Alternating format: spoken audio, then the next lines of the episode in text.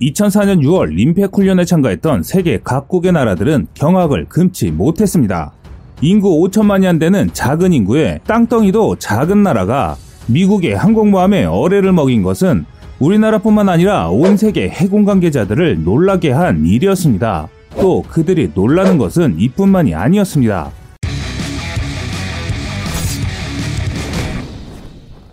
온 세계 첨단 과학의 집약체였던 스텔스는 과거 미국 군사력의 힘을 상징하는 아이콘이었을 만큼 한동안 스텔스는 미국의 전유물이기도 했습니다. 그런데 미국이 그토록 자랑하는 스텔스 기술은 이제는 항공모함에 큰 적이 되고 있습니다. 미국은 완벽한 스텔스 전투기인 F-22 랩터와 F-35 전투기를 갖고 있지만 중국과 러시아도 스텔스 전투기 개발에 많은 힘을 쏟고 있습니다. 이는 미 항공모함의 함재기 FA-18 EF 슈퍼호넷을 보유하고 있지만 그 능력이 상대적으로 약화되고 있음을 의미합니다. 만약 중국과 러시아가 스텔스 기능이 완벽한 5세대 전투기로 맞대응에 나설 경우 공대공 전력에서는 미국도 승리를 장담할 수 없게 됐습니다. 또한 미 해군이 새로운 함재기로 사용하는 F-35C 라이트닝은 F-22 랩터처럼 완벽한 스텔스 전투기는 아닙니다. 무장을 통한 레이더의 피탐지 영역 축소와 적외선 레이더 등 새로운 방법의 레이더 탐지 기술이 속속들이 들어서고 있기 때문인데요. 그래서 미 해군은 대응책 마련에 나서고 있습니다. 한편 한국의 제1번 잠수함인 장보고함이 올린 전과에 한국 해군은 경악할 정도로 기뻐했습니다. 그러나 이런 기쁨은 잠시였는데요. 이를 공표할 경우 동맹국 미국의 체면 손상과 중국, 일본 등 주변국 국민이 긴장을 것을 우려해 발표하지 않기로 한 사실도 뒤늦게 밝혀졌기 때문이죠. 대신 한국 해군은 KDX-2 제1번 함인 충무공 이순신함이 SM-2 미사를 쏴 무인기를 유격한 것만 집중 보도할 뿐이었습니다.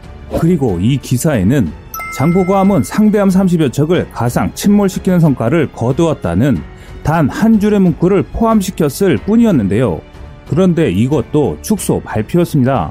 림팩 훈련에서는 횟수를 세개 오를 정도로 여러 차례 자유공방전이 펼쳐지는데요.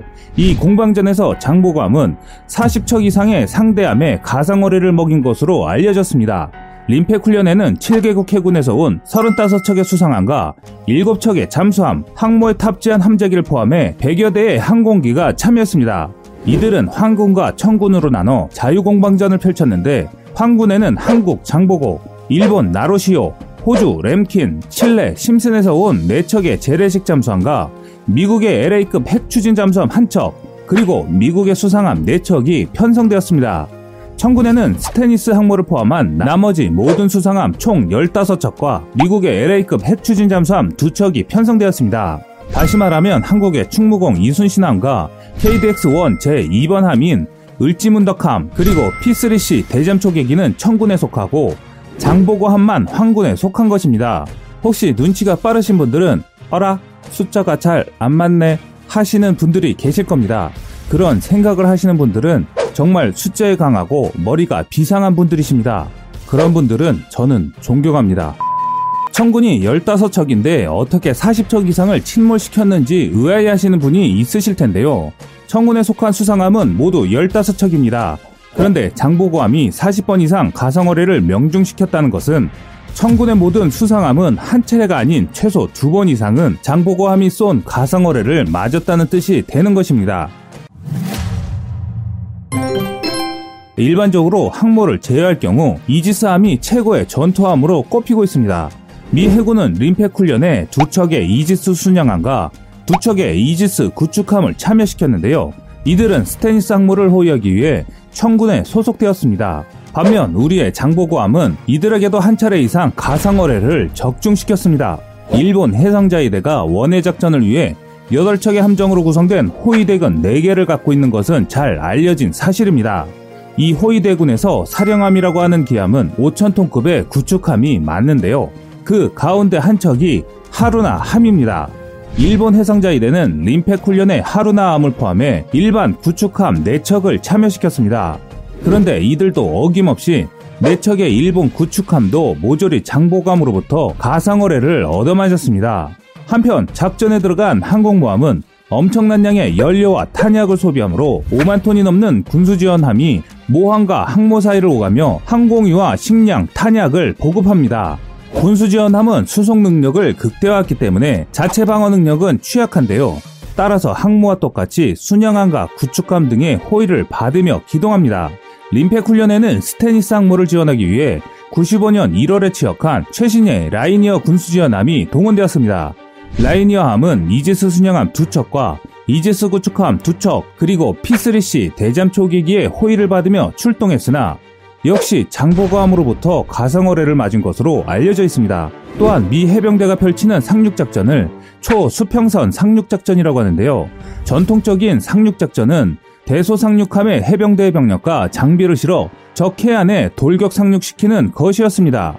그러나 이 작전은 해안에 있는 적으로부터 큰 저항을 받아 실패할 가능성을 안고 있기 때문에 이 해병대는 적 해안에서는 보이지 않는 먼 바다인 초수평선의 함정에서 해병대 보병을 태운 항공기를 이함시켜 적 해안 뒤쪽에 이들을 떨어뜨리는 방법을 고안했습니다. 그리고 크고 작은 상륙함을 동원해 돌격 상륙을 감행해 앞뒤에서 적군을 섬멸하는 것이 초수평선 작전입니다. 이러한 초수평선 상륙 작전을 위해서는 수직 이착함이 가능한 헬기와 수직 이착륙기 그리고 이러한 항공기를 태우고 다닐 상륙 모함이 있어야 하는데요. 림팩 훈련에는 대소 헬기 23대와 수직 이착륙기 6대를 탑재하는 5만 톤급의 타라와 상륙 모함이 참여했습니다. 그러나 이 상륙 모함도 장보고함의 먹잇감이 되었습니다.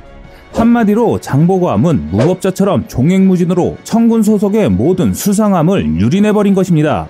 한국의 이런 전과는 이뿐만이 아닙니다. 98년 림팩 훈련 때 한국의 이종무 잠수함은 핵추진 잠수함을 포함해 13척의 함정에 가상어뢰로 격침하고 끝까지 살아남았습니다. 그런데 이번에는 장보고함이 수상함 40척 이상을 격침하고 생존했으니 미 해군은 한국 해군을 다시 볼 수밖에 없게 된 것이죠. 당시 림팩 985 훈련이 끝났을 때 미 태평양 함대 잠수함 사령관인 알 코네치니 소장은 이종모함이 청군 세력을 전멸시킨 한국의 능력과 기술은 매우 인상적이었습니다. 라는 전문을 보내왔을 정도였습니다.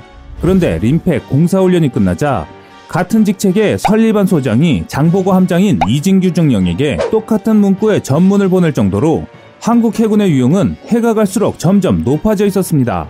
그런데 여기서 더 놀라운 것이 있습니다. 다른 나라들의 함정들은 크고 작은 기간 고장으로 문제를 발생시켰지만 한국의 이종모함과 장보고함은 훈련 도중 단 한 번도 고장을 일으키지 않았습니다. 이는 그만큼 한국의 정비 능력도 탁월하다는 방증인데요. 한국의 두 잠수함의 전과에 놀란 미 해군 측은 도대체 한국 해군은 어떻게 정비를 하느냐 며 정비에 또다시 감탄했을 정도였습니다. 당시 장보고함의 활약 소식을 접한 전략가들은 한국을 이렇게 평가했습니다. 4대 강국에 둘러싸인 약소국 한국이 생존을 모색할 거의 유일한 전략 무기가 잠수함이다. 라는 의견을 밝히기도 했을 만큼 한국 해군의 잠수함 운용 능력은 세계 최고의 위치에 있습니다. 보통 국가 간의 전쟁은 첨단 무기가 승패를 좌우합니다. 하지만 첨단 무기는 사람이 운용합니다. 현재 한국은 다른 나라를 압도할 만큼 첨단의 전략 무기는 거의 없는 실정입니다. 하지만 우리 군인 장병들 개개인의 능력은 소위 말하는 일당백의 능력을 갖고 있을 만큼 뛰어나며 세계 최고의 기량을 보유하고 있다는 것을 증명했습니다. 그런 세계가 놀란 해군을 우리 한국이 보유하고 있습니다. 지금까지 세상의 모든 군사 무기를 얘기하는 꺼리수부였습니다. 시청해주셔서 감사합니다. 구독과 좋아요를 눌러주시면 영상 제작에 많은 힘이 됩니다.